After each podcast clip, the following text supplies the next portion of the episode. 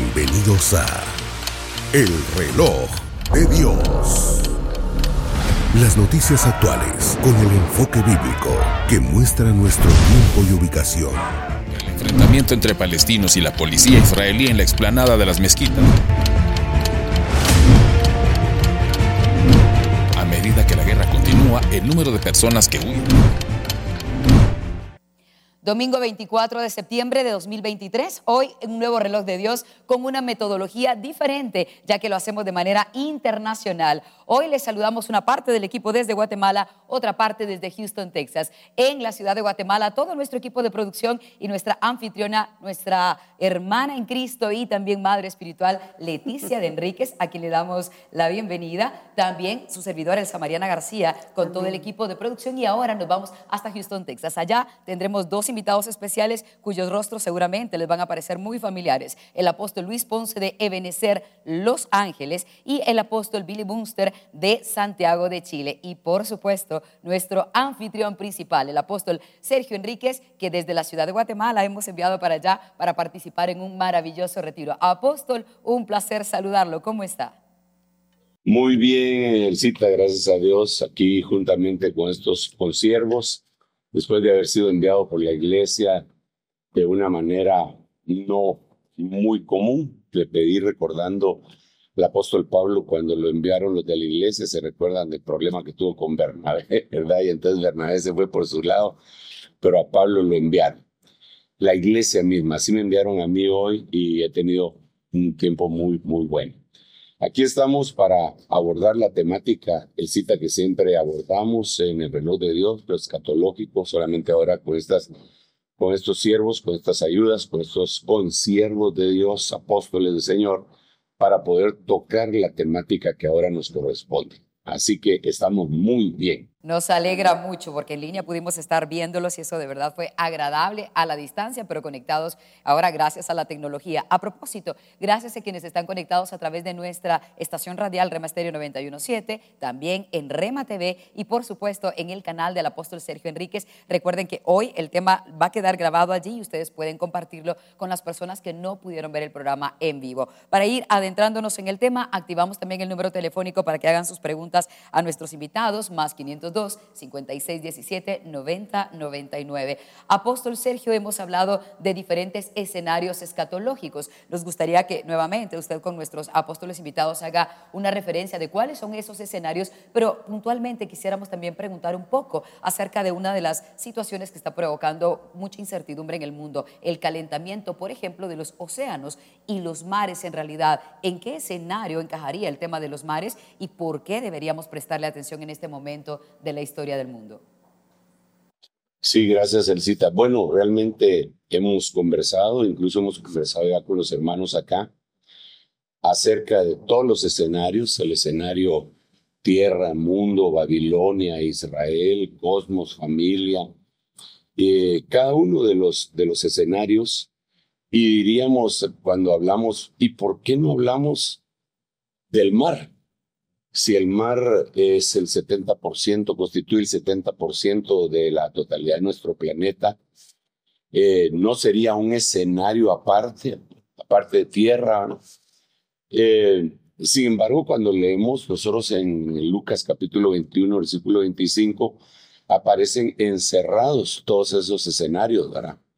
Eh, cuando dice el Señor que habrá señales en los cielos, señales en la tierra, y después no dice que, va a haber señales en, eh, el mar, pero sí menciona el rugido del mar y sus olas. Entonces yo diría, al cita, para ser más puntual, que el escenario eh, tierra absorbe eh, los mares y que deberíamos de prestarle mucha, muchísima atención porque la misma Biblia dice que el mundo tal como lo conocemos brotó de las aguas. Eh, y no solo eso, sino que cuando nosotros vemos el inicio de la recreación, de la restauración de este planeta, eh, llamémosle preadámico, vemos que estaba hundido totalmente en agua y de ahí brotó la tierra seca.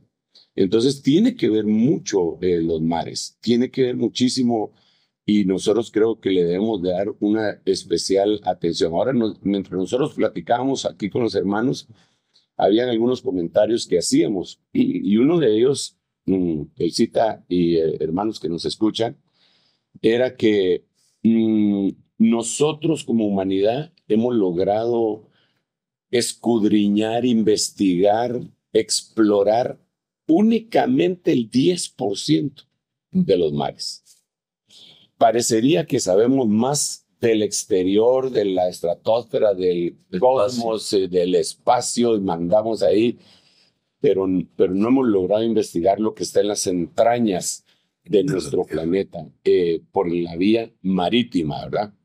Vemos que China está haciendo grandes perforaciones sobre la Tierra y está llegando a profundidades históricas, pero nadie ha podido profundizar en, en el mar. Ustedes saben incluso esa tragedia que se dio hace poco con esta, este mini submarino que iba a ir a explorar eh, acerca del Titanic y, y, no pudo, no, no, no logró bajar, descender sin que la presión, el peso del agua lo destruyera.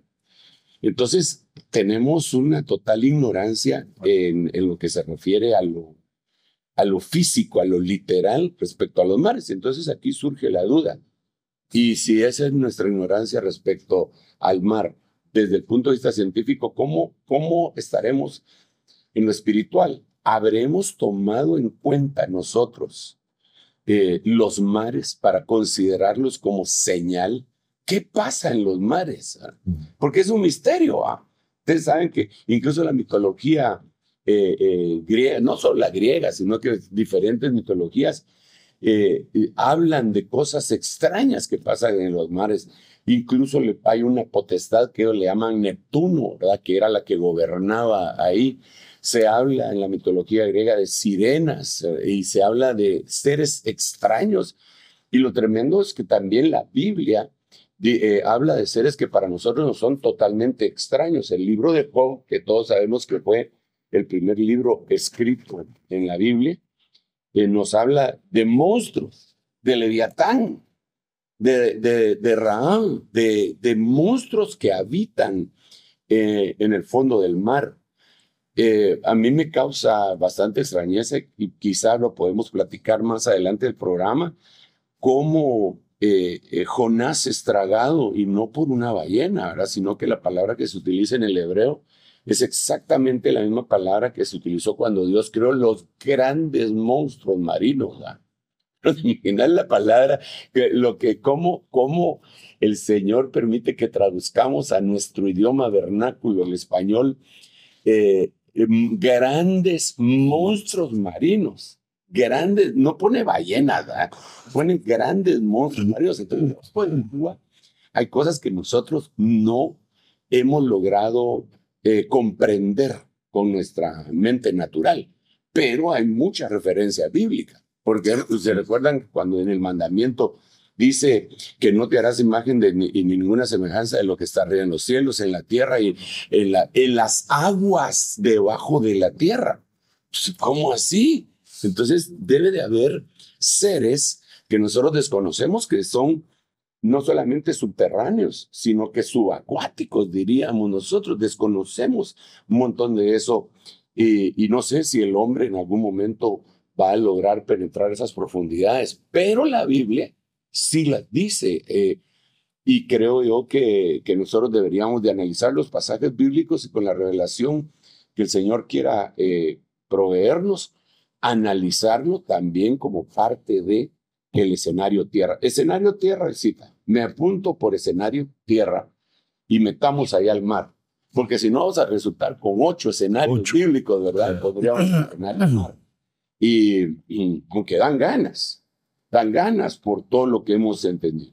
No sé si antes de volver el micrófono al cita, tenemos algo. Ah, Apóstol, yo quisiera agregar lo que tú decías, que, que eh, es eh, exactamente lo correcto porque eh, la relación que tiene la tierra y el mar vamos juntos, incluyendo con el clima, que eso es de lo que nos dicen los científicos, ¿verdad? que el sol, el mar, la tierra, estamos íntimamente ligados, pero digo yo principalmente para que vaya las grandes aguas con, en el escenario tierra, estamos íntimamente ligados aún en el verso que mencionabas de las aflicciones del final, eh, del final de los tiempos y la alimentación que también eh, transporte es decir, una, una, serie de situaciones que están como que siento yo como que el mar Dios nos lo hubiera dado a nosotros para que de ahí eh, viviéramos. Sí, y fíjate, muchito, que es incluso utilizado como un castigo o castigado para castigar a los habitantes de la tierra, ¿verdad? Eh, bueno, hay pasajes que hablan de los habitantes del mar, no de la tierra. Entonces uno dice, habitantes del mar, los marineros. Esos eran los marineros, pero ellos no son habitantes del mar. Los que viven en las islas, pero ellos habitan en la tierra. En la tierra. ¿Verdad? Eh, entonces, eh, los pescados, pero esos, pero esos no son eh, es Es producto. Sí, entonces eh, creo yo que debemos de considerar ello. Y a mí me llama mucho la atención también que creo que va a ir, conforme vamos platicando, brotando todas esas verdades en Apocalipsis capítulo 16, en donde se derraman las copas de la ira de Dios y se derrama sobre el mar también. Se, digamos, se derrama sobre el sol, se derrama sobre la tierra, se derrama sobre los ríos, las aguas, se derrama sobre el trono de la bestia, pero se derrama sobre el mar. Como que, como que voy a castigar a los humanos afectando el mar. Entonces, y ahí ya es de ponerse a pensar, porque lo que vemos en la Biblia, desafortunadamente, lo estamos viendo en la realidad, en la noticia constante, ¿verdad? Entonces me parece que, que es muy, muy importante que lo abordemos como señal, porque hay señal en la tierra, señal en, los, en el cosmos y en el mar. Así que que Dios nos ayude. Sí, hermano Billy. Sí, una de las cosas que yo vivo en un, en un país de, donde tenemos 6.000 kilómetros de mar, 6.000 de costa. De costa, wow. 6.000 kilómetros de costa. Y, y realmente dependemos de, las, dependemos de los mares, dependemos de lo, del producto del mar, ¿verdad? Eh, eh, tenemos una cantidad importante de puertos que son importantes para, para, para la economía. Eh, entonces, cuando miramos la, situación del mar, eh, hoy en día, y hablo un poco desde la perspectiva de mi país, hay una gran preocupación, una tremenda preocupación por el nivel del mar, por la temperatura del mar. Eh, nosotros tenemos parte de la Antártida, y la Antártica es eh, el, problema del deshielo eh, que es, avanza a, pasos así agigantados y eso hace que suban los niveles de, las, de, las, de las costas. Eh, las costas hoy prácticamente, prácticamente no hay playas y, se, están, se, están, se está comiendo, el, agua se está comiendo las la, costas. Yo normalmente iba de vacaciones a, a la costa y hoy te digo que hay lugares donde hay dos metros de playa. Wow. Y esa es la playa que había, o sea, que queda. Entonces, eh, en las marejadas, eh, ha aumentado el, nivel de las marejadas. Eh, para el terremoto del 2010, el, el, mar arrojó criaturas extrañas. Nunca las habían visto. Nunca se habían visto. No sabía, nunca la habíamos visto y, y, salieron, porque salieron del abismo, ¿verdad? Del, del abismo que hace, provoca las capas, las capas, eh, las napas subterráneas. Entonces, este tema, eh, no, eh, muchos dicen que este no debiera llamarse planeta Tierra, sino planeta agua, ¿verdad? porque hay más agua que, que tierra. Entonces, es por eso que el tema es, es apasionante. Sí, y fíjate, y ahorita vamos a volver el micrófono, necesita, pero, pero eh, con todo esto que estamos conversando, estaba leyendo que los científicos hacen un cálculo que si se eh, fuera a, fundir todo el hielo, si hubiera un deshielo completo, el nivel de las aguas subiría 66 metros. 66 metros de lo que tenemos ahorita. Pues eso es terrible, pues, porque lo que también dicen los científicos es que hacia eso vamos, a un deshielo, y que ya lo estamos viendo, eh, precisamente en los lugares del norte y del sur, que tienen los climas muy marcados, eh, los cuatro climas, bueno, las cuatro estaciones, perdón, bien marcadas, se mira la, los deshielos, le han tomado videos, cómo se desprenden los grandes bloques y, otro, y otra tragedia de eso es que en ese hielo, pues hay, agua dulce. Y entonces al ponerse dentro del mar, deja de ser dulce. Y otra cosa que nos debería de preocupar un poco, eh, o, bueno, a la humanidad, a nosotros no, porque la Biblia dice, y ya lo vamos a leer, pero nos debería de, nos debería de interesar, sería la palabra más adecuada, eh, que el mar debería de estar siendo cuidado por muchas razones. Número uno, provee mayor cantidad de oxígeno, que tal vez tú lo abordas posteriormente, es lo que más oxígeno aporta al planeta. Es eh, una fuente de vida completa y lo estamos constantemente contaminando. Entonces esto va al caos, esto va definitivamente a una terrible situación. Bueno, pero lo que les iba a contar es que eh, según estos cálculos de los 66 metros y el hielo y todo, ellos dicen que el, de toda el agua de la Tierra, el 0.002 es potable. Y hermano, la, eh, la humanidad no ha podido colonizar ningún otro planeta porque lo primero que se pregunta es, ¿hay agua? El agua hay agua en ese lugar. Pues aquí sí hay agua, pero nos está matando porque la estamos desperdiciando y no la estamos cuidando adecuadamente. Esto, y eh, con el paso del tiempo, va a, a causarnos un gravísimo problema. Solo déjenme leerles este versículo que era, sería el versículo conducente. Todos lo sabemos, todos lo hemos oído, pero miremoslo bajo la perspectiva de lo que estamos platicando. El Señor dice, en Lucas 21, 25. Y habrá señales en el sol, en la luna y en las estrellas y sobre la tierra. Y ahí pone cuatro, ¿verdad? En sol, luna, estrellas y tierra. Angustia entre las naciones, perplejas a causa del rugido del mar y de las olas.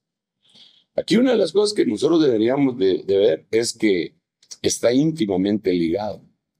Porque cuando la luna afecta las mareas, entonces si las señales afectan el sol, la luna, las estrellas, va a afectar también la Tierra. Además del calentamiento global y todo esto, nuestro planeta está en, en, un serio peligro a causa de las olas del mar, del rugido del mar y de las olas. El siguiente versículo dice, desfalleciendo los hombres por el temor y la expectación de las cosas que vendrán sobre el mundo. Es decir, que yo pondría, por ejemplo, pondría un ejemplo diciendo, en este salón solo queda oxígeno para media hora. Entonces nos quedamos vivos, pero sabiendo que dentro de media hora se finí. ¿Verdad? Y, eso causa una expectativa, una aflicción. Entonces, cuando vemos acá, el hombre se, se está dando cuenta que nos queda muy poco tiempo. Y entonces eso tiene que causar aflicción y definitivamente va a causar guerras porque aquí va a ser eh, la acusación eh, que todos vamos a, a, a, ponernos el dedo. Porque de hecho nosotros en este momento podríamos eh, estar señalando a los que han sido causantes de esta debacle. Podríamos decir los países industrializados o superindustrializados, que son los que eh, afectan más al medio ambiente. Nosotros los podríamos señalar. Ellos son los culpables. Ellos podrían decir, sí, pero ustedes todavía tienen agua. Y bueno, un, un sinfín de cosas que nos va a conducir a una catombe eh, a nivel mundial. A mí me parece que el mar eh, es una de las señales más eh, importantes del CITA. Así que te devuelvo el micrófono para que, pues con las preguntas que tenemos allá y las noticias que tenemos allá y las respuestas y aportaciones que tenemos acá, que el Señor nos ayude para esclarecer eso. Absolutamente, apóstol. Y de hecho, justo ahora lo que quisiéramos es poner en contexto a los espectadores por qué ahora en el reloj de Dios le prestamos atención al mar, qué tanto representa para la vida humana y qué nos dice la Biblia respecto al mar. Vamos a presentarles ahora un compendio de noticias en las que podemos entender un poco de los beneficios del mar y luego iremos viendo también lo que ahora mismo está sufriendo y poniendo en amenaza esta, este manto acuífero que hay que destacar, 97% es de agua salada y solo el 3% de agua dulce. Vamos a la noticia.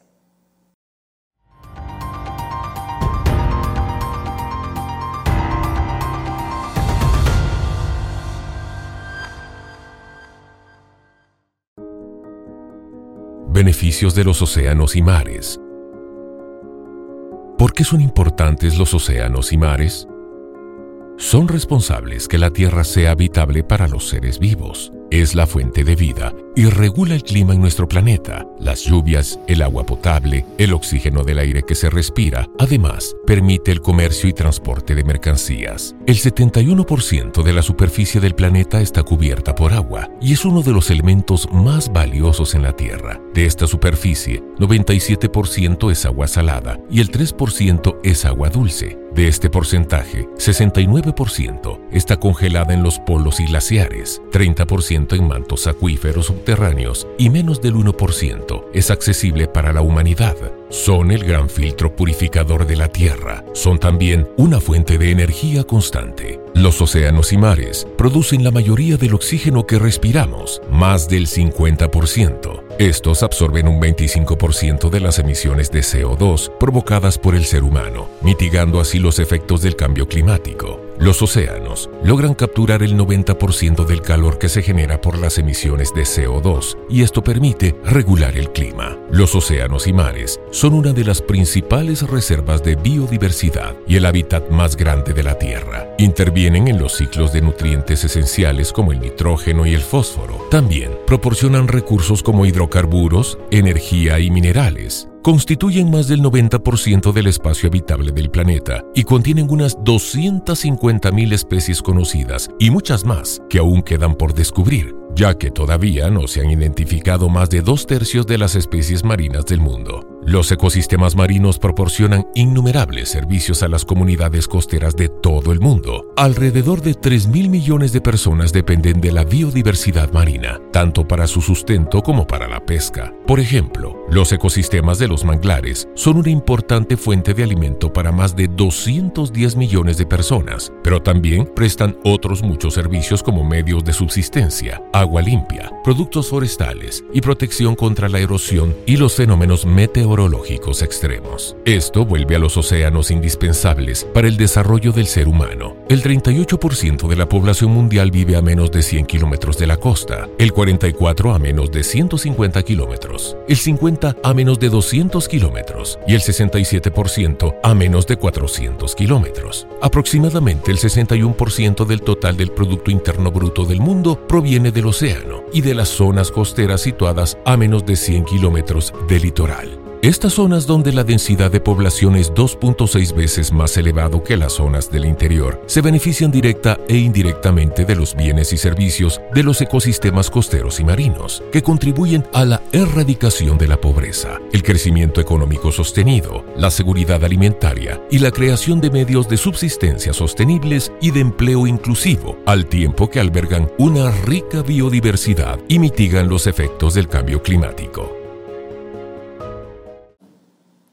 Bien, apóstoles, y luego de haber visto esta información, ¿qué lectura terrenal y espiritual le dan a lo que el mar nos beneficia, a los seres humanos y al planeta Tierra en conjunto?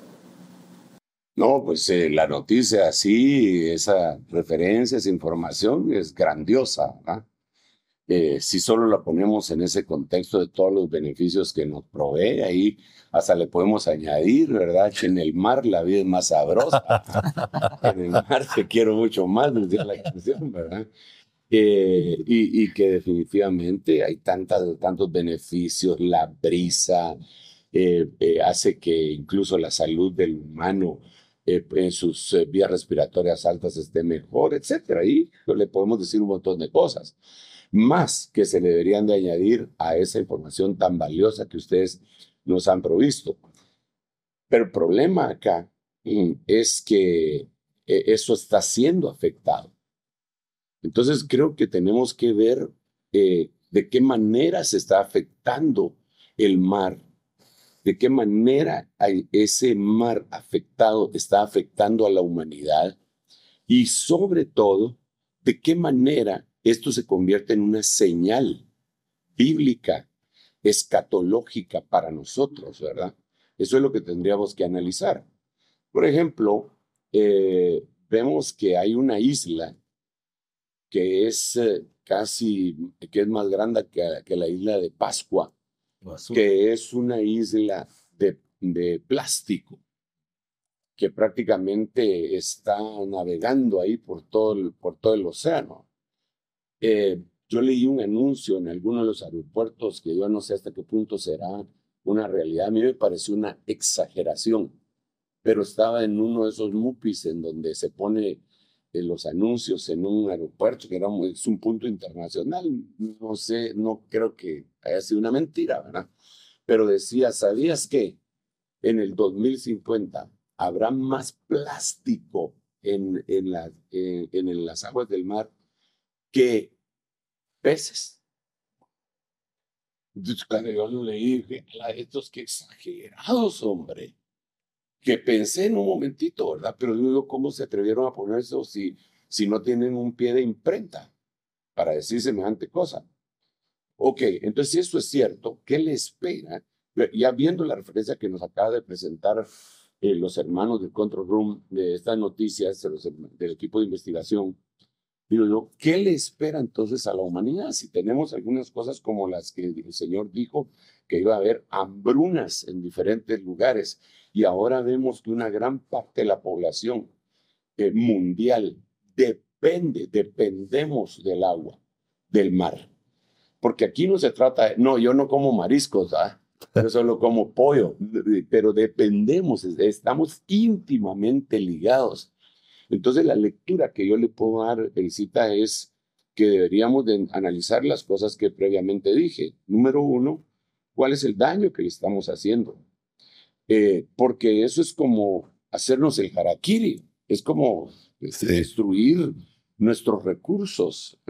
Y que otra cosa que es muy importante que analicemos es que la contaminación de los océanos, del mar, eh, se empezó a incrementar y otra vez tengo que mencionar lo mismo a partir de la revolución industrial. Cuando vino la revolución industrial, más o menos, eh, que empezó en Inglaterra, más o menos en 1850 y para arriba, empezó a darse una contaminación espantosa. Yo, yo, yo me pongo a pensar en lo, lo más reciente quizá, es eh, cómo es posible que Japón, haya tirado el, el agua contaminada por la radiación nuclear y, las, y la haya tirado al, al, mar. En esa cuestión de Fukushima, que me parece que se, se llama, eh, y nadie le ha dicho nada. O quizá unas voces solitarias por allá han dicho, nos van a contaminar, nos van a contaminar. Pero te imaginas, es que el daño que le hemos hecho yo no quiero decir la palabra ecosistema, porque eh, no, no quiero sonar que soy del Greenpeace, sino que, sino que eh, soy cristiano y digo, pero ¿qué daño se le ha hecho?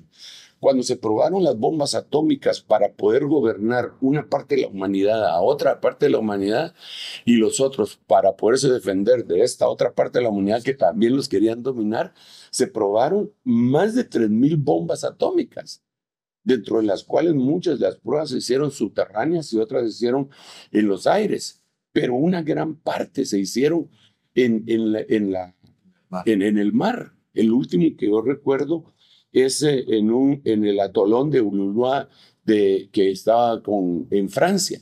Pero nosotros decimos, ¿y qué es el atolón? El atolón es un atol grandote, pero no es eso.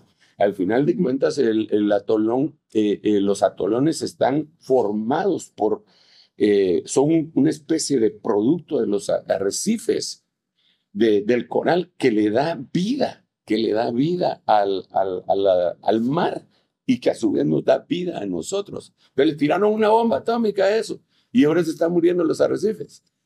Y, y eso nos ayuda de una manera tremenda. Entonces nosotros mismos, y cuando digo nosotros, pues yo nunca he tirado ni siquiera un cohete al mar, ¿verdad? pero, pero la como humanidad hemos hecho un daño y, que, que incalculable al, al mar. Yo me pongo a pensar, les, les dije lo de Fukushima, les dije lo, lo de la, el plástico.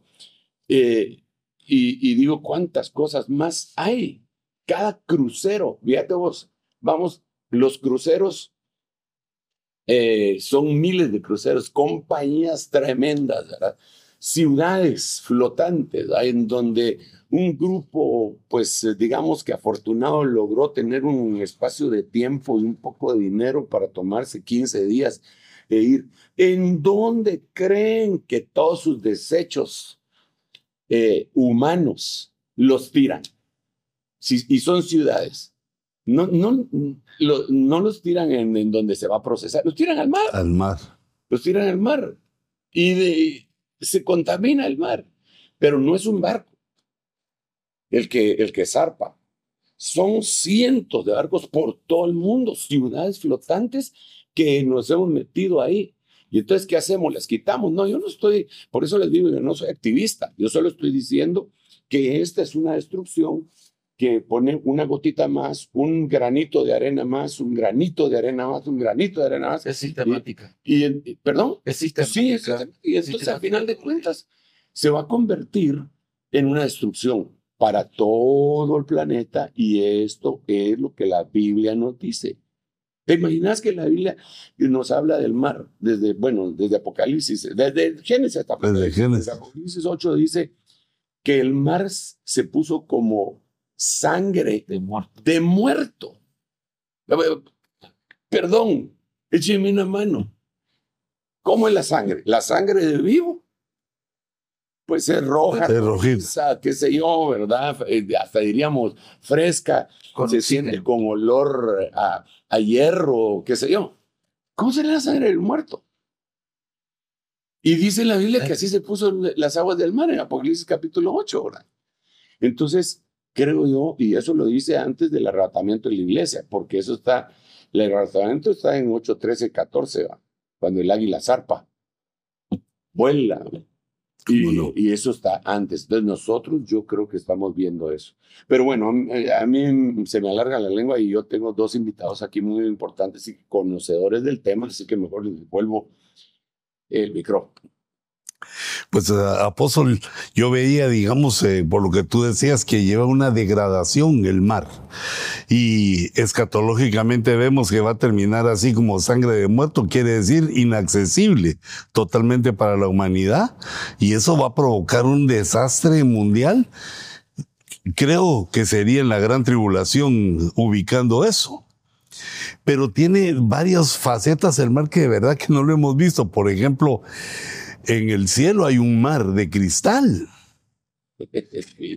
O sea que, bueno, lo de allá fue hecho, o Dios lo hizo, o hizo nuestra tierra pensando. Y, y después dice que después ya no va a haber mar. Digamos, eh, varios niveles de pensamiento que nos lleva, porque lo espiritual está ligado a nosotros.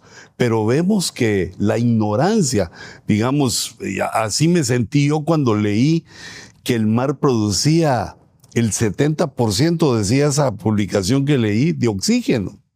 Yo dije, pero yo eso nunca lo he sabido. Más o menos tengo una educación regular y ya estoy viejo, ya lo debía haber sabido. Digo yo, ¿cuánta gente lo ignora y todos tomamos el mar como que ahí todo se va? no solo nuestros desechos, basura, ya mencionabas tú los plásticos. Es una contaminación tan terrible. Digamos, la que yo había visto era, digamos, la de Japón porque Japón es una fuente de contaminación porque tuvo dos bombazos atómicos y además Fukushima.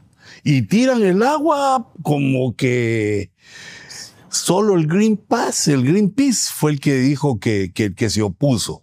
Pero al estar las Naciones Unidas diciendo que sí, las naciones cercanas diciendo que sí, vemos que es una irresponsabilidad como criaturas. No solo, eh, digamos, pensando en nosotros mismos, sino que debemos de pensar en las generaciones que vienen después de nosotros. Y nosotros también suponiendo que el Señor tardara, que esto debe seguir funcionando hasta que el Señor venga. Pero vemos que es una irresponsabilidad, más la ignorancia, lo que nos ha llevado, digamos, a esta situación que, eh, según se ve, es irreversible.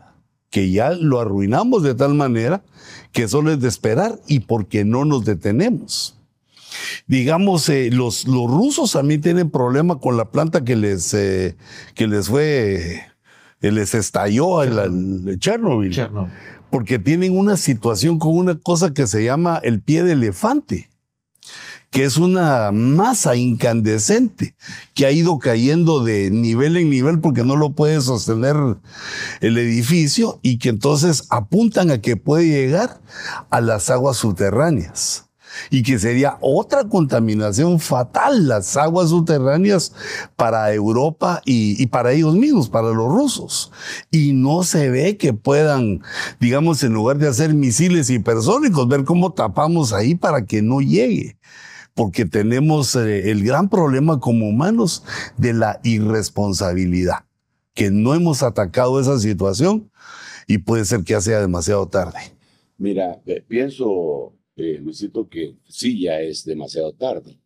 Y que digamos nosotros vemos esto y sí estamos totalmente de acuerdo que es una irresponsabilidad de los que han estado liderando el mundo por ya más de 100 años, mucho más.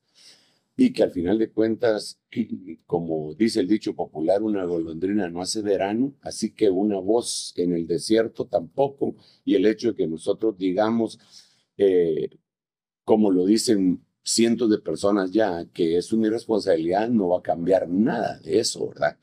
Y el hecho de que sepamos que no va a cambiar nada de eso, entonces lo convierte en una señal. Porque como no se va a cambiar, entonces tenemos que ver qué es lo que dice la Biblia a ese respecto. El mar entonces está siendo destruido y es una señal. Los polos van a ser derretidos y es una señal, según lo describe la Biblia en Apocalipsis capítulo 9. Eh, em, es indignante. La verdad que es indignante, ¿verdad? Porque se desaparecen no sé cuántas, cuántas cantidades de, de especies marinas diarias que desaparecen. ¿Te imaginas la, la creatividad de Dios tan grande, infinita y tantas criaturas que hizo? Y nosotros las echamos como humanos, somos los depredadores eh, eh, por excelencia, el, el, humano sobre la tierra. Bueno, eso ya lo sabemos, desafortunadamente, pero ¿y ahora qué hacemos? Eh, a ver, yo, yo diría, ¿qué hacemos? ¿Qué hacemos, hermanos que nos están escuchando? ¿Qué hacemos? ¿Nos volvemos activistas para recuperar el mundo? Le tengo una mala noticia fatalista, si usted quiere. No se puede. El mundo no lo podemos, no lo podemos recuperar. Entonces, lo único que podemos hacer, y lo único que podemos hacer, según mi perspectiva, es escapar de las cosas que vendrán. Porque esto ya nos da vuelta, ya, ya no tiene vuelta de hoja. Es como que si estuviéramos en el Titanic y se estuviera hundiendo. Entonces, ¿qué hacemos? Taponeamos por aquí para que no se hunda el Titanic. No se puede. Entonces, ¿qué hacemos? Pues escapamos. Solo que como ahí habían salvavidas solo para, para niños y mujeres, hay que disfrazarse de cualquiera de los dos. Sería, entonces, vamos, por eso dice la Biblia, rogad para ser tomados por dignos de escapar de las cosas que vendrán. Mano Billy, ¿querías decir algo? Sí, que como yo vivo en un país sísmico, eh, todos estos... Eh, estos eh, ensayos nucleares que se provocan en la, van, han ido eh, dañando las placas tectónicas eh, donde están y justamente es eh, en el mar, donde están en el mar, donde están las placas.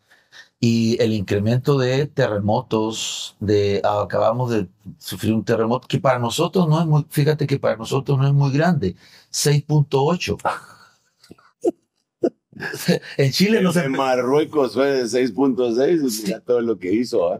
Y el de Haití fue 6.5. Y se cayó todo. Y, y, claro, porque está temblando en lugares donde antes no temblaba. Entonces la edificación no es adecuada. En mi país todas las edificaciones son antisísmicas. Ya no queda casas de la colonia, no quedan, no existen. Eh, porque, porque se han provocado estos terremotos. Pero yo habla, eh, lo, lo, digo porque dice, habrá señales en el sol, en la luna y en las estrellas.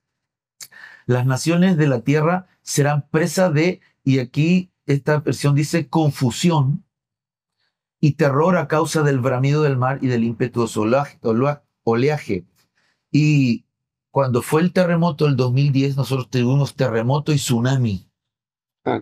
Fue un terremoto y fue tsunami en esa zona y fue una ruptura de 600 kilómetros, 600 kilómetros de ruptura de la, de la, de la, de la grieta. Eh, gracias a Dios, muertos no tuvimos de, la, para la dimensión 8.8. O sea, pero no tuvimos una cantidad porque el país está preparado. Pero lo que más dañó y más mató fue el mar. No fue el terremoto, fue el mar. Los barcos quedaron en las plazas. Sí, el mar es una fuente de vida. Es, es, impresionante. pero lo, que, lo que dice aquí habla acerca de la confusión de la gente y es la palabra aforia. Me parece interesante porque es ansiedad o desesperación. Entonces, una de las cosas que provoca también el mar el, bramido del mar eh, es la desesperación. Yo vi a mi país correr y la gente corriendo eh, por causa del, bramido del mar. Y es, y es impresionante el ruido que se provoca. Ah. Es horrible. Entonces, el, el mar tiene una fuerza impresionante. No hay nada que lo detenga, nada, nada. Absolutamente nada. Es, impresionante el, poder que tiene el mar. Y solo Dios lo puede detener hasta ese lugar, hasta la playa. Solo Dios lo puede hacer. Él le pone límites. Él ha puesto límites sobre, sobre el mar, pero va a llegar un momento en que le va a permitir. Señor.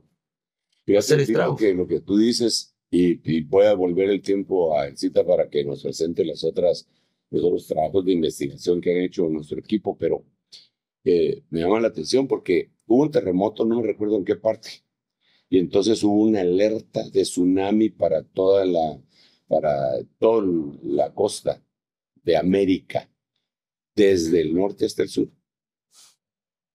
Y estamos tan no familiarizados con la destrucción que la gente, en vez de huir de la playa, algunos que vivían en la capital viajaron a la costa para tomarle fotos al, al, tsunami. Afortunadamente no, llegó como se esperaba. Pero eso da una idea de la falta de conciencia, por no decir ignorancia, que tenemos para este respecto. Y no solo de esto, la vez pasada hubo una erupción en mi país también, en donde mucha gente fue a tomar fotos y, no, y, no, y, se murieron petrificados por, por los eh, materiales piroplásticos que, que despiden una, se despiden en una erupción, porque ignoramos el peligro que nos rodea. Ahora, si lo ignoramos en algo tan palpable, ¿cómo lo vamos a reconocer como una señal para la pronta venida del Señor? Creo que tenemos que hacer conciencia que esto que está pasando jamás había, pasado, todo junto. El cita, te devuelvo el, eh, el tiempo y el micrófono, eh, porque también no sé cómo vamos. Vamos muy bien de tiempo. La sobrepesca, la extracción de arena para la construcción y la gran cantidad de residuos son parte de las amenazas que acechan al mar. Hoy en el reloj de Dios estamos hablando de los mares y lo que dice la Biblia respecto al final de los tiempos y la situación que actualmente vivimos. A continuación, presentamos un resumen de noticias que nos ponen en contexto.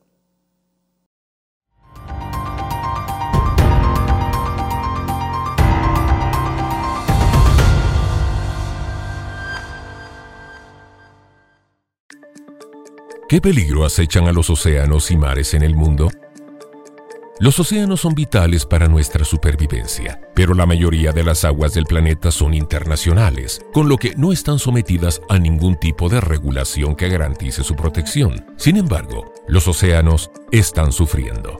Los océanos desempeñan un papel clave en el ciclo global de carbono. Se estima alrededor de un 30% por causa de los seres humanos. Ha aumentado la acidificación de los océanos en un 25%, afectando a la fauna marina. La sobrepesca. Desde 1950, las flotas pesqueras han ganado en tamaño y potencia. Ahora se requiere cinco veces más esfuerzo para obtener el mismo volumen de capturas, ya que hay menos peces que pescar. Una excepción notable en las pesquerías bien gestionadas son las de Alaska, Islandia y Nueva Zelanda, según datos del estudio Global Fishing Watch de 2019. En 2017 se extrajeron del océano unos 92.5 millones de toneladas de pescado, dos tercios de los cuales fueron capturados por 15 países, con China, Indonesia y la India a la cabeza. Minería marítima. Batania es el primer prototipo de un robot de extracción mineral en aguas profundas. Debe alcanzar las codiciadas piedras del fondo marino. Esto se realiza a una profundidad de hasta 4 kilómetros. Los científicos siguen de cerca la operación, pues esta tecnología podría destruir el sensible mundo marino. ¿Podemos asumir ese riesgo? Estas son básicamente baterías en forma de piedras. Es justo lo que se requiere para fabricar una batería. Manganeso, níquel, cobalto y el cobre necesario para transportar electricidad. Desarrollo urbanístico.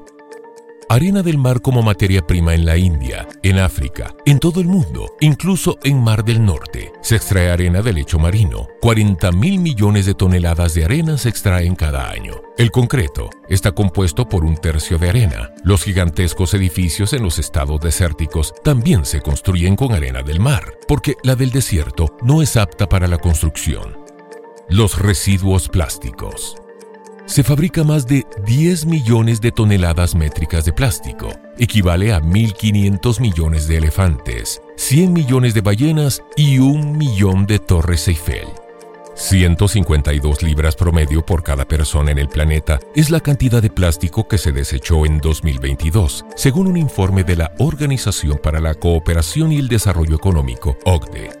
Estamos empezando a ver el impacto negativo de todo esto, incluso para nuestra propia salud. Ingerimos peces que están contaminados por microplástico en el mar. Cientos de especies se ven perjudicadas al enredarse con desechos o ingerir plástico. Los seres humanos también somos muy propensos a ingerir pequeñas partículas, aunque el impacto en la salud es desconocido. Turismo. 20 millones de personas deciden anualmente pasar sus vacaciones en un crucero de lujo. ¿Cuán contaminantes son los barcos de crucero? Estas naves de ensueño son una pesadilla para el medio ambiente, entre otras cosas por su combustible, el fuel oil, una melaza viscosa mucho más dañina que la gasolina o el diésel. La mayoría de los glamurosos cruceros son como incineradores flotantes de residuos y sin filtros. Sus chimeneas expulsan compuestos de azufre, fósforo y nitrógeno, metales pesados y otras sustancias dañinas en altas concentraciones. Un crucero mediano con 2.000 pasajeros devora en alta mar hasta 150 toneladas de combustible al día y otras 50 toneladas en puerto. Los ambientalistas calculan que estas ciudades flotantes contaminan tanto como 5 millones de autos, generando partículas cancerígenas y de efecto invernadero que el viento disemina por todo el globo. Actualmente hay 500 cruceros en el mundo, una cifra que no para de aumentar. Los mayores derrames de petróleo. Grandes desastres de derrames y vertidos de petróleo en el mar desde la década de los 70. Más de 130 desastres por vertidos de petróleo se han producido en nuestro planeta. En los últimos 60 años, decenas de accidentes de navíos han provocado el derrame de millones de toneladas de crudo al mar en diferentes océanos de nuestro planeta. La navegación marina produce un mil millones de las 31 mil millones de toneladas de CO2 que se generan anualmente en el planeta. Esto representa solo el 10% de la contaminación marina por petróleo. La mayoría se produce por el tráfico marítimo, vertidos ilegales y limpieza de tanques y actividades de áreas industriales en tierra. Sin embargo, las catástrofes más devastadoras no han tenido lugar en una embarcación, sino en plataformas. Desastres de buques petroleros. Atlantic Empress, Caribe 1979. Un buque petrolero chocó con otro. Esto ocasionó el derrame de 287 mil toneladas de crudo. Hasta la fecha, ha sido el accidente que mayor cantidad de petróleo ha vertido al agua. Derrames petroleros en plataformas o pozos.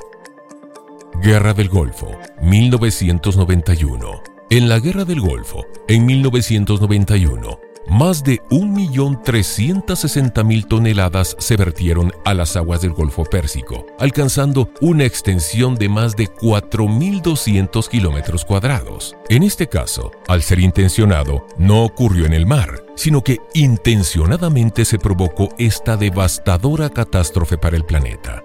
Deepwater Horizon, México 2010. La plataforma sufrió una explosión haciendo que acabaran en el mar 779 mil toneladas, llegando a las costas de Cuba, Florida, Luisiana y Mississippi. En la Amazonia peruana y ecuatoriana, durante las últimas décadas, han habido constantes derramamientos de petróleo. No se sabe a ciencia cierta la cantidad derramada de petróleo, pero se estiman cientos de miles de toneladas, lo que se ha ido vertiendo en la selva, lo cual ha afectado a centenares de comunidades aledañas, a los ríos y a gran parte de la flora y fauna del sector. La regeneración del coral puede llevar hasta 10 años y en los manglares o en bancos de arena puede causar daños muy graves durante más de 20 años. Cambio climático. ¿Qué causa el calentamiento de los océanos? El cambio climático provoca que los océanos se calienten rápidamente.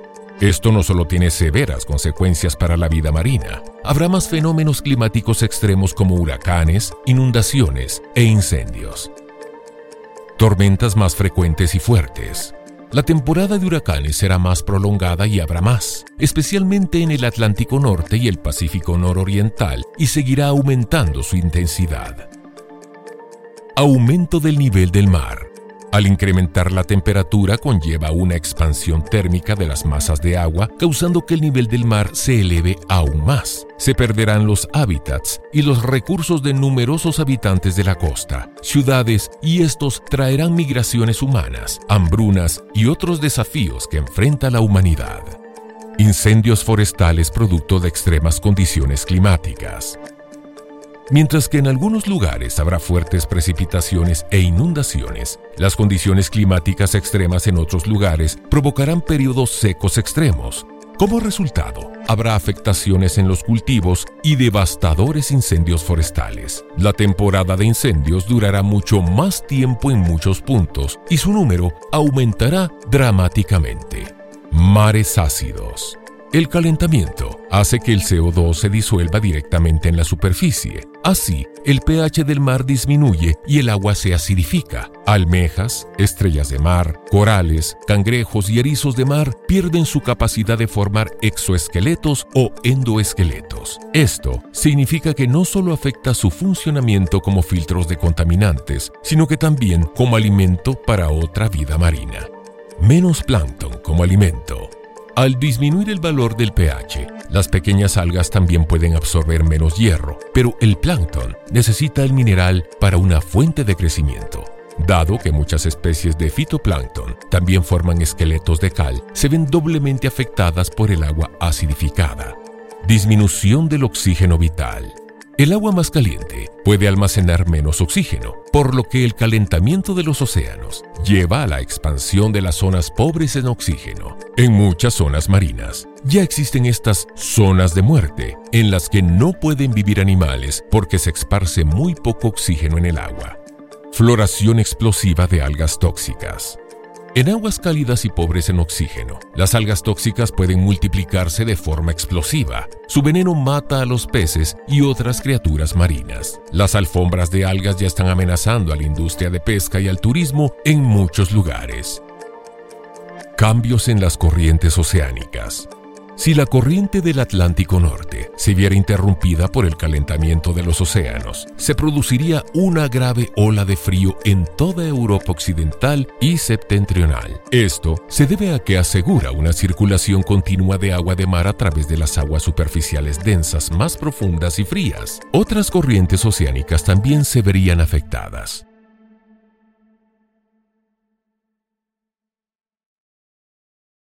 Bien, y ahora es momento de escuchar el comentario de los apóstoles acerca de la información que estamos presentando, ya que, como dijimos, es un pequeño resumen de lo que acecha al mar, aparentemente de manera en donde el humano ha participado directamente. Apóstol, regresando con usted a Houston, desde donde hoy nos enlazamos, le pregunto sus comentarios y también de qué manera bíblicamente podemos entender lo que la Biblia nos explica del final de los tiempos relacionado con el mar.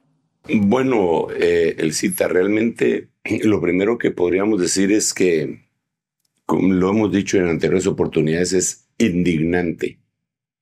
Indignante. El hecho que no podamos eh, cuidar algo tan valioso como lo que Dios nos entregó.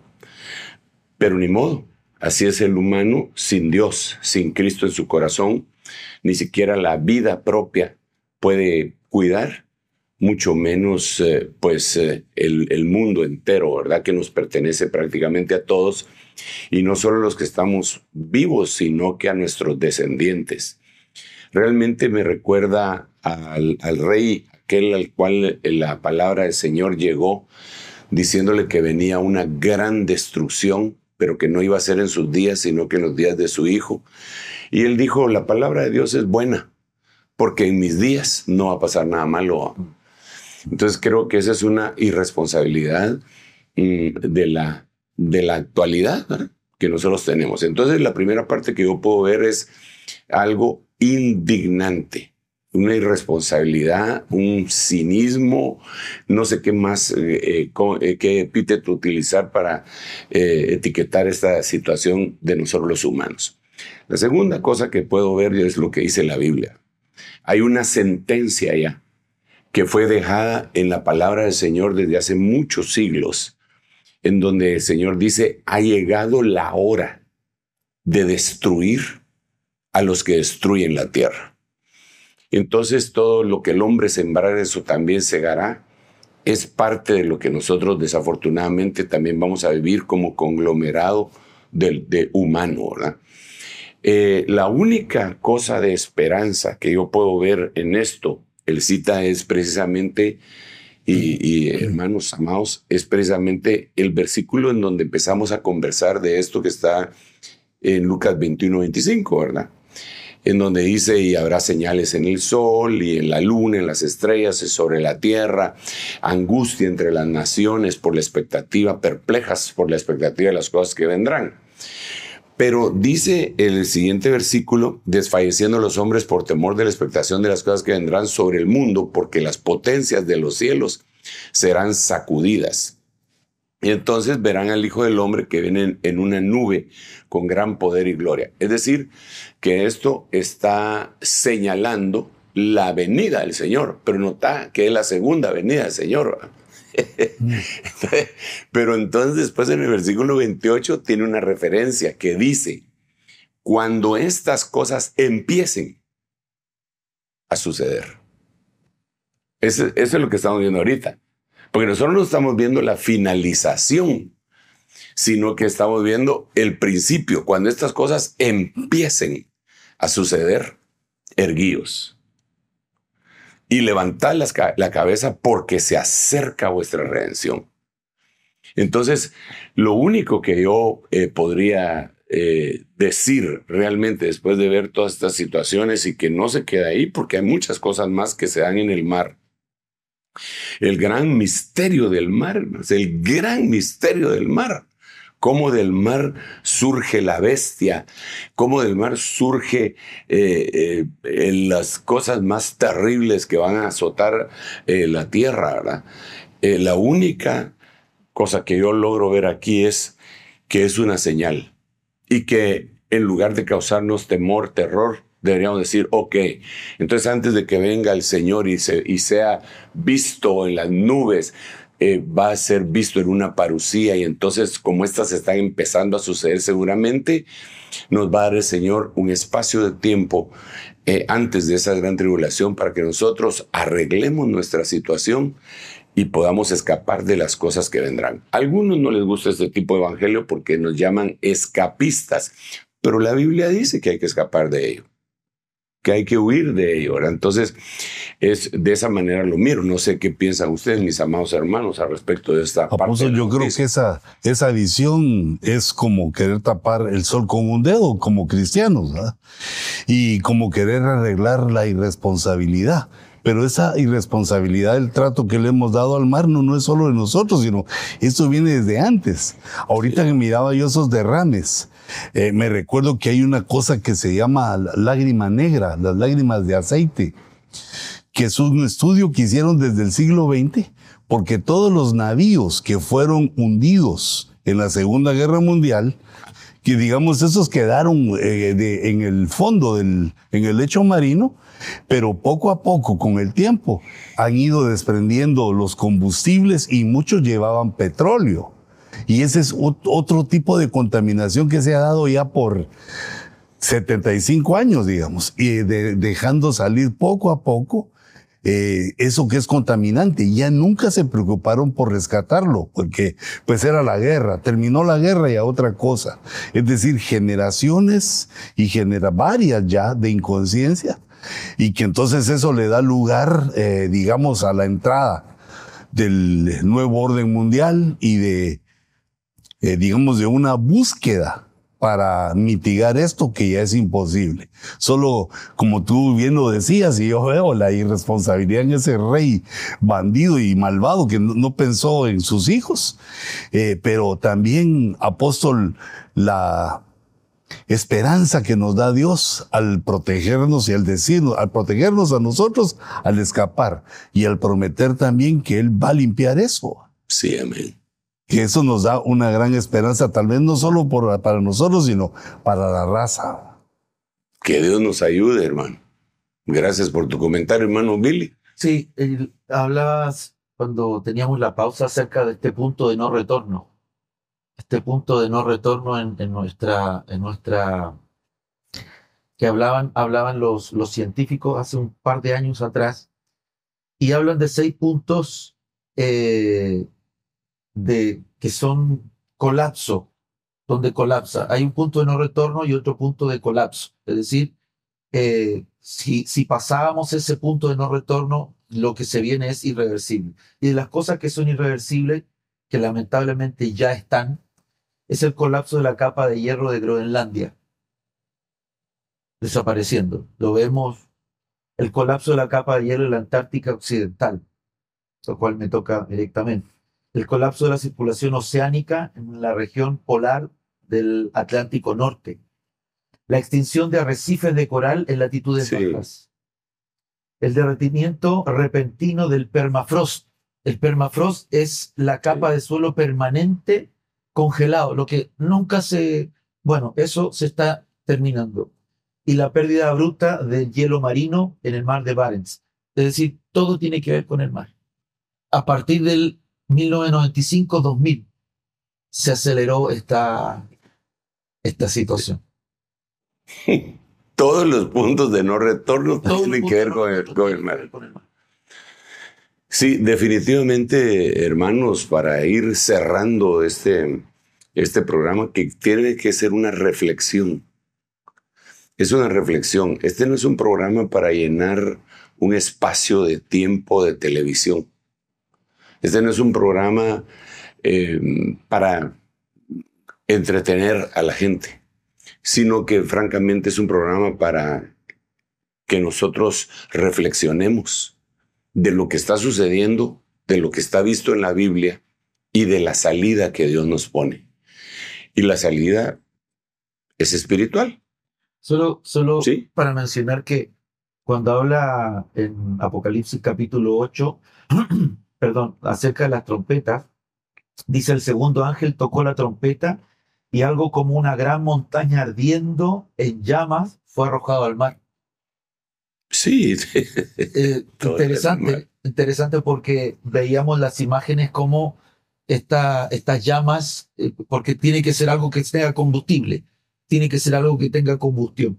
Dice, la tercera parte del mar se convirtió en sangre y murió la tercera parte de los seres que estaban en el mar y que tenían vida y la tercera parte de los barcos fue destruida. Es decir, hay una señal sobre, sobre los mares, hay una señal y si el día lo estamos mirando, eh, un poco más adelante viene el tiempo cuando la, el águila vuela. Sí, Señor. Entonces, eh, erguíos, levantad vuestras cabezas, porque vuestra redención se acerca. Amén. Y eso es, es algo de lo cual nosotros tenemos que estar.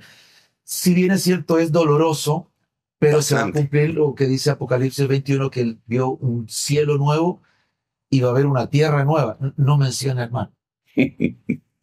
sí, es importante. Y bueno, ahí sería el punto de toque de nuestro corazón, en nuestro corazón, en donde, como esto es doloroso, definitivamente es doloroso. A veces uno dice, ah, yo hubiera querido conocer el mar en 1800. Yo te repito, doloroso, porque de veras me hubiera dado, a mí me hubiera gustado mucho conocer el mar cuando Ray Conniff hizo esa canción, ¿verdad? el mar. pero ahora ya no es así. Entonces lo único que puedo decir es que eso va a causar eh, que mucha gente esté cabizbaja y por eso dice erguíos. Y luego de erguirse, levantar la cabeza, porque vuestra redención se acerca. ¿Qué hacemos entonces, hermano Sergio? ¿Qué hacemos, hermano Luis, hermano Billy? Bueno, el consejo que nosotros les podemos dar ahora es, preparémonos, arrepintámonos, reflexionemos, y supliquémosle a Dios que nos tome en cuenta para ser tenidos por dignos de escapar de las cosas que vendrán. Nuestro propósito no es meterle miedo de ninguna manera, como constantemente lo repetimos.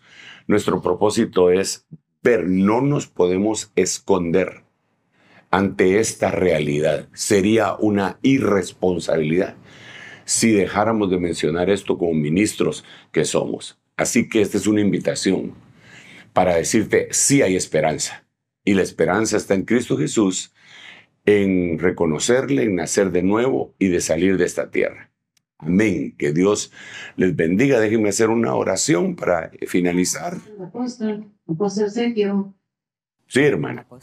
Apóstol, Sergio, ¿me escuchas? Eh, que te quiero hacer una pregunta desde el principio. Dele, dele, dele, dele, mami. que al principio Dios dijo, sepárense las aguas de las aguas. ¿Será que en aquel tiempo todo era agua? Bueno, sí, precisamente estaba inundado y se separaron las aguas que correspondían a estar arriba, a las aguas que correspondían a estar en la parte de abajo. Pero de todos modos, cuando él dijo, sepárense las aguas de las aguas, quedó inundado todavía, la tierra quedó inundada y después hubo una separación de la tierra seca con el mar. Ahí se formaron los océanos, tierra seca y agua arriba que después cayó para el tiempo del diluvio. Eh, por eso decíamos desde el principio que todo empezó con el agua y todo va a terminar con el agua, ¿verdad? Aunque viene una época de un bautismo de fuego, pero eso será otra cosa que vamos a tocar más adelante. Bueno, el tiempo ha llegado al final y vamos a hacer una oración para que el Señor en su misericordia nos auxilie y nos haga reflexionar sobre todo esto que hemos platicado. Amén, Padre. Pongo en tus manos eh, la vida, el pensamiento, la mente, el alma, Señor, de cada uno de nosotros. Ayúdanos, Señor, por favor, a ser perfeccionados por tu Santo Espíritu. Ayúdanos, Señor, por favor, para que nosotros seamos santificados, consagrados, apartados para ti, pero sobre todo, hoy clamamos para que tú, Señor, nos tomes por dignos de escapar de las cosas que vendrán. Ayúdanos, por favor, a ello y a ser dignos también proclamadores de tu venida, Señor, y de la esperanza que por medio tuyo vienen sobre la tierra para, nuestro, para nosotros, para tu iglesia, tu amada. Gracias Padre, gracias Hijo y gracias Espíritu Santo. Bien, mis hermanos amados, pues no me queda más que darle gracias aquí a cada uno de los participantes, mi esposa allá en Guatemala, hermana también, hermana Elcita, que constantemente nos acompaña, y aquí eh, en el estudio ahora en Houston, hermano Billy Bunster, hermano Luis Ponce, muchas gracias, por darnos este tiempo de, sabemos que es un tiempo de descanso también para ustedes porque ha sido fuerte, ya tuvimos nuestro primer encuentro en la mañana con cuatro predicaciones, ¿verdad? Y ahorita estamos en esta quinta y ya dentro de poco entramos en la sexta. Mm, y es con el propósito de prepararnos y preparar a la gente. Muchas gracias, hermanos. El cítate o el micrófono para despedirnos. Dios te bendiga y saludes a todos los hermanos del Control Room. Amén, apóstol. Gracias. Un abrazo para ustedes. Gracias por habernos acompañado y a quienes hoy han sintonizado el reloj de Dios en esta modalidad bastante virtual, pero sin duda muy cercana. A todos ustedes les agradecemos por la sintonía. Recuerden activar las notificaciones en el canal del apóstol Sergio Enríquez, en el canal de YouTube, apóstol Sergio Enríquez, así lo encuentran, para tener una nueva información en el próximo domingo cuando nos encontremos a las 9 de la noche, hora de Centroamérica, en el próximo reloj de Dios. Hasta entonces.